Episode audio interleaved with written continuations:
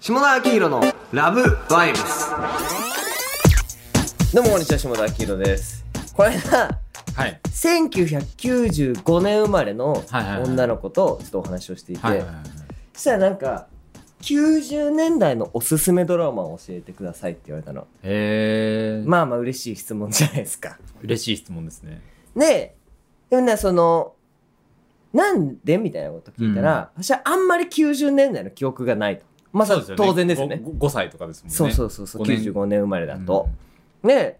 そうすると最近なんか90年代のカルチャーみたいなもものに触れてうんはいはいはいはい。なんかどんな時代だったんだろうっていうのが気になるみたいえなことを言っていてそれなんかすげえわかる気がして、ー。うん俺、一時期大学生の終わりくらいに YMO がいた時代をすごくうん80年代を知りたくなっはいはたいはいはいタイミングがあっはいはていはいは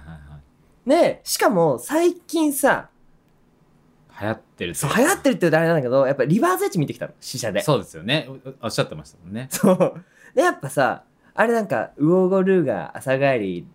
したらやってたみたいな、うんあれ90年代前半うのん。高校生の話をしてて、でもそれってギリギリ俺記憶ないのよ。そういうこと、そうですよね。そうですそよう、ね。俺98年に中1になってるから、ああ、じゃあ本当にギリギリ。ギリギリね、90年代前半は分かんなくてう、んしかももっと言うと、もっと具体名を出すと、小沢健二のいた時代をあんまりリアルにね、体感してないのよ。ああ。そこがなんかコンプレックスじゃないんだけど、うんそれによって語れることが大きく違ってくる気がしていて、そうですね。当事者か、その、そうそうおったかみたいなのは結構違いますからね。まあ、その小沢健二の家臣の深さも分からぬまま、はい木村拓哉が小沢健二を敵視していたことも知らぬまま、はい。はい二代どっちを取るかみたいな、キムタクか小沢健かみたいな中高生の時代を知らずに、はいはいはい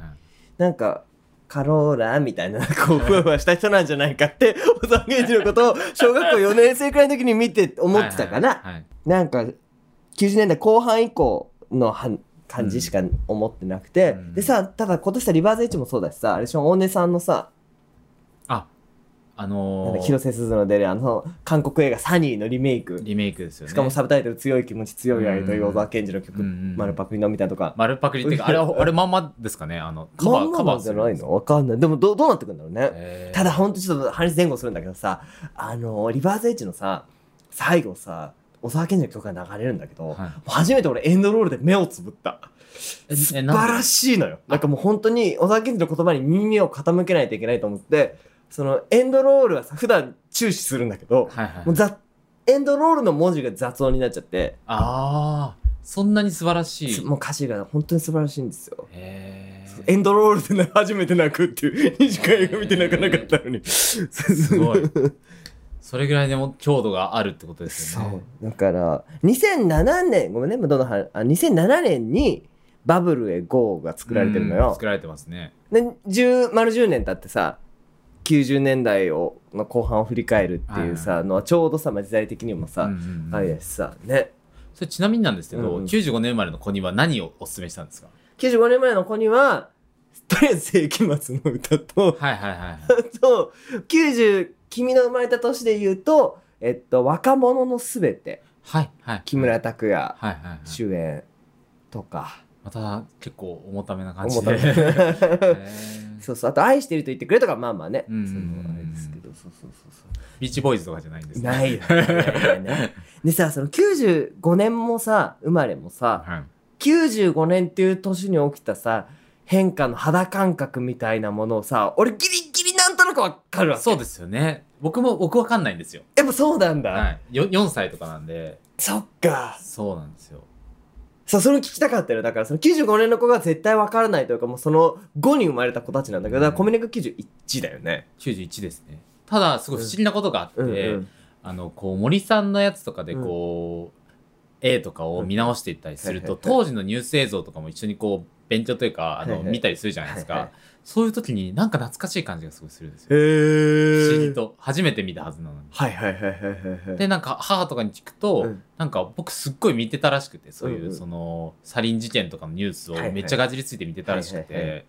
なんか、そういうのはあるのかも。なんか、なんでちょっと、あうの、ん初めて見たものの、うんうんなんかちょっと懐かしい感じっていうのはあります、そっか、じゃあ小峰くんたちまでにはそれはあるという。そうですね。多分、で、0歳とかであれうば、んその女の子みたいに、当時0歳とかだったら多分ないと思うんですはいけはいはど。いはいはい。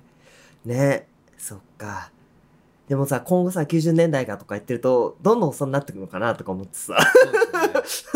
ね 最近でも僕00年代とか言う言うのや聞きますよねなんかはいはいはい200000年代前半の感じがするよねとかいうのをうんこの前なんだってななんか渋谷でなん渋谷エッチかな山手線の電車の中でこう若者、はいそう女子高生ぐらいか、はい大学1年生ぐらいかなちょっとサブカルっぽい女の子うんうん2人組が話してた時に、なんかこうスマホで映像を見ながら、うこんれ00年代前半の感じするよね、うえわー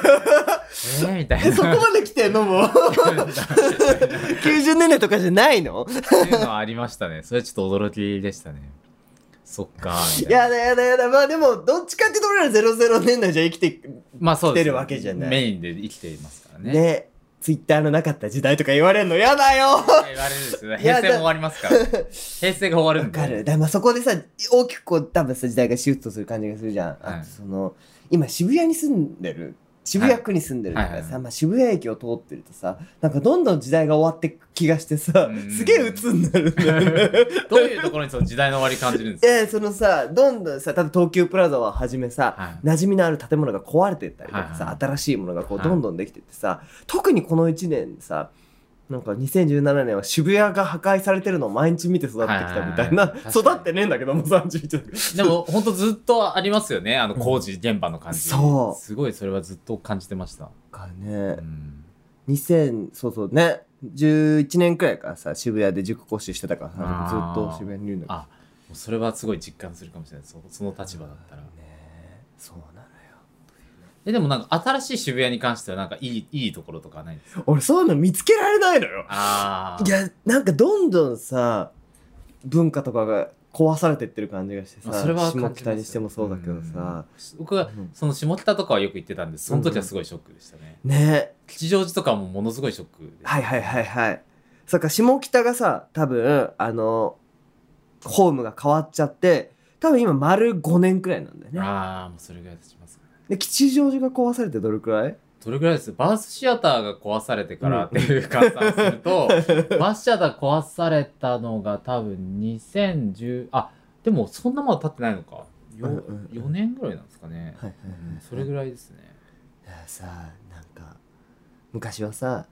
その80年代がみたいなさ年上見てて何言ってんだおっさんと思ってたんだけどさななってきますよねなんかでもなんか大事なものがそこにあったとしたら、 それを声高に言っていくことが必要なんじゃないかと思うし、俺はそのために小沢健二が戻ってきたんじゃないかぐらい思ってるんだけどあー確かに小沢健二が戻ってきた理由ってことですよねそそれは確かにわ かるう。4年に1回くらいさ、もう、お小沢健二の不在の期間にうん、そんなに。泣きながら小沢健二を聞くっていうさ時代をこう過ごしてきたからさ、はい失恋するために小沢健二を聞くみたい な強い気持 ち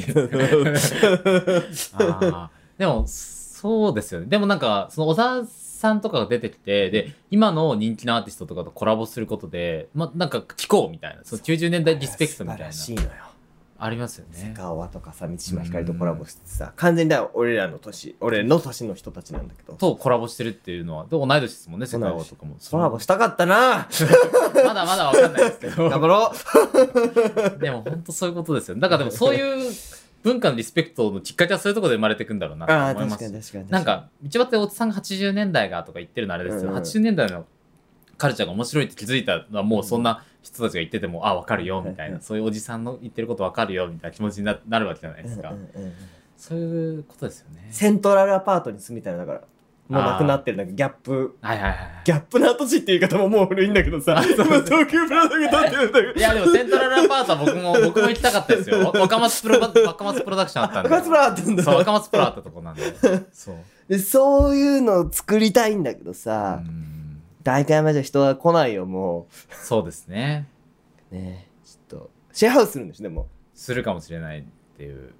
アップリンクの裏あたりで。じゃあそういうのをちょっと作って、えあ、そういうカルチャーで すかーそうでも、まあ、でもそ、そういうふうになんかこう、言ってて、まあ、ちょっと、ちょっと離れるかもしれないですけはいど、はなんか、小田健とセカワがコラボするっていうのはも、いは2017年のカルチャーじゃないですはいか。はい多分、それが10年後になったらはいはい、なんかまた懐かしい、あはいのはいはい時良かったね、みたいな、あれすごかったね、みたいになるような気がしますまね。あそれぞれがね大きくなっていけばですけどねということで文化を作ってい きたいと思いますということで、はい下田ヒロのラブバイブスでしたどうも、はいありがとうございます